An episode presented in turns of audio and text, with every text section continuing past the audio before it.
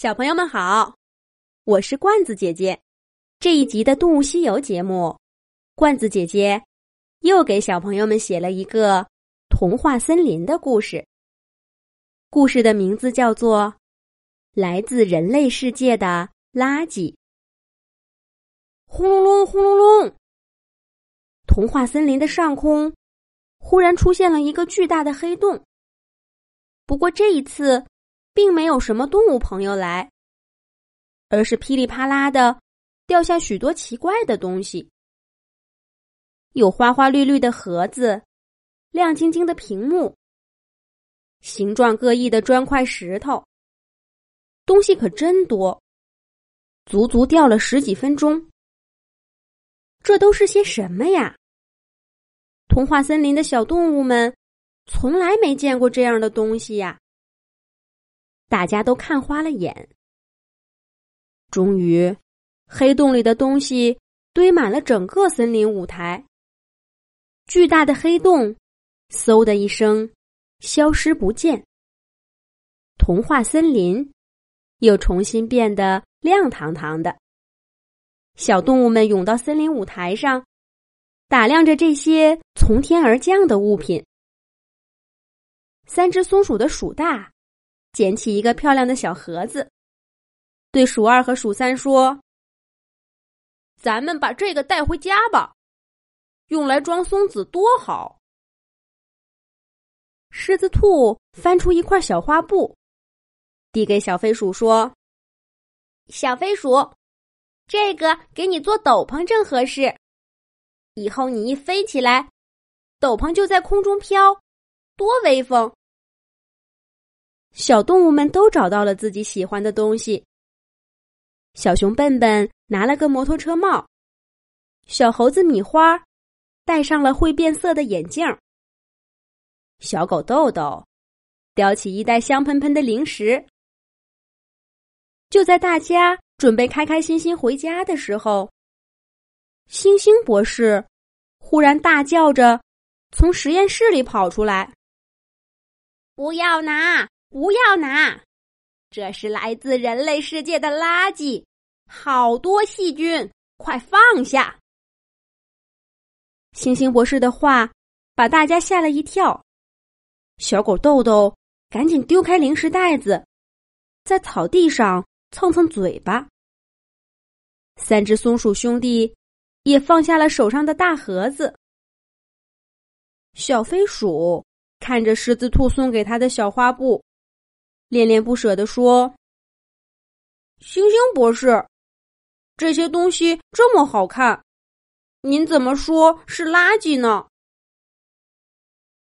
星星博士走上前，一本正经地说：“我刚刚检测到，今天的黑洞来童话森林之前，路过了人类世界，正好赶上人类向宇宙当中倾倒垃圾的日子。”所以黑洞就裹着这些垃圾来了。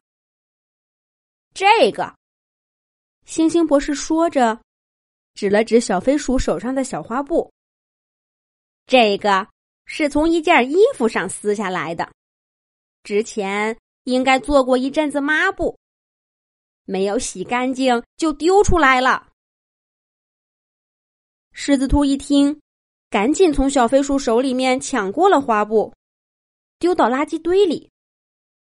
星星博士继续说：“小猴子米花戴的眼镜沾过许多汗水。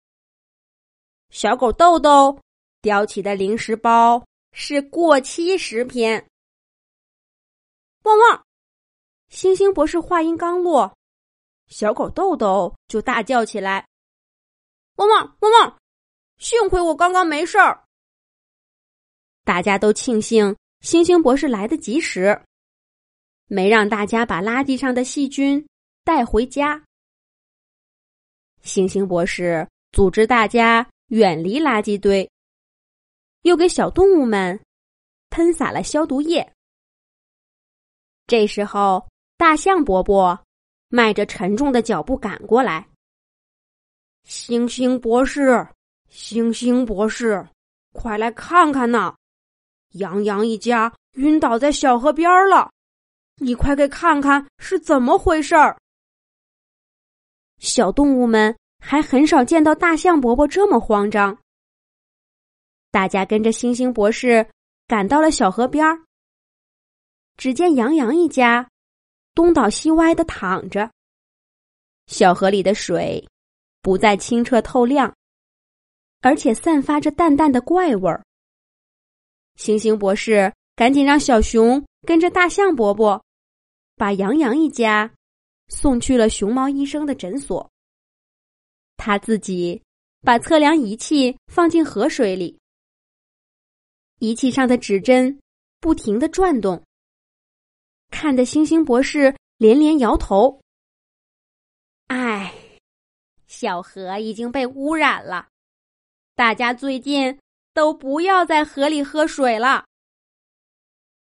不能在河里喝水，那去哪儿喝水呢？小动物们不喝水，怎么生活呀？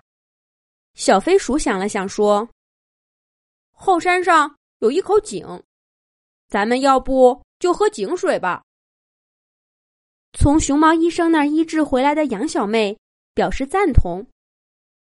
小飞鼠说的对。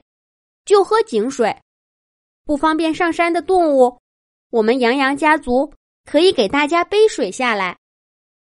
可是星星博士还是摇摇头。你们看看那些垃圾，我担心地下水也会被污染。小动物们回头一看，可不是嘛！森林舞台的垃圾堆附近，正涌出五颜六色的液体。流向童话森林的各个方向。天哪，这可怎么办呢？童话森林被来自人类世界的垃圾给污染了，严重影响了小动物们的生活。看来，大家要一起想办法共度难关了。狮子兔先站出来说：“既然星星博士说河水和井水。”都不能喝，我看大家就吃胡萝卜吧。胡萝卜里面含有许多水分，而且是我前几天摘的，绝对不会被污染。走，大家跟我去家里拿胡萝卜。小猴子米花也站出来说：“我那儿还有一些桃子呢，我也愿意拿出来，大家一块儿吃。”就这样。小动物们把家里的存货纷纷拿出来，大家吃着胡萝卜、桃子和三只松鼠兄弟储存的干果，勉强过日子。与此同时，星星博士在他的实验室里抓紧时间研究清除垃圾的好办法，而小动物们的业余时间全都用来清理森林里的垃圾。大家把河里漂的、树上挂的、灌木丛里藏着的垃圾，全部都拾起来，堆在森林舞台上。几天以后，就在大家的存货快吃完的时候，星星博士高声喊着，从实验室里跑出来：“好消息，好消息！我研究出了能把垃圾送走的好办法。”小动物们拍着爪爪，围在星星博士周围。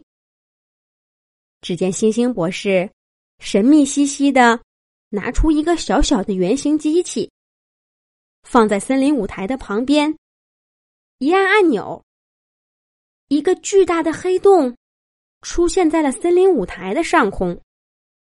星星博士拉着小动物们站到一边儿。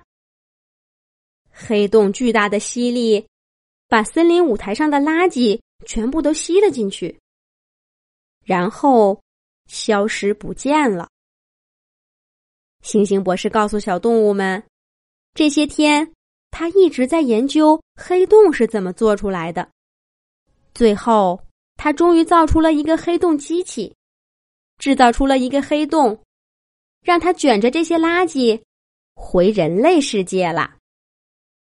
这下好了，童话森林里再也没有垃圾啦。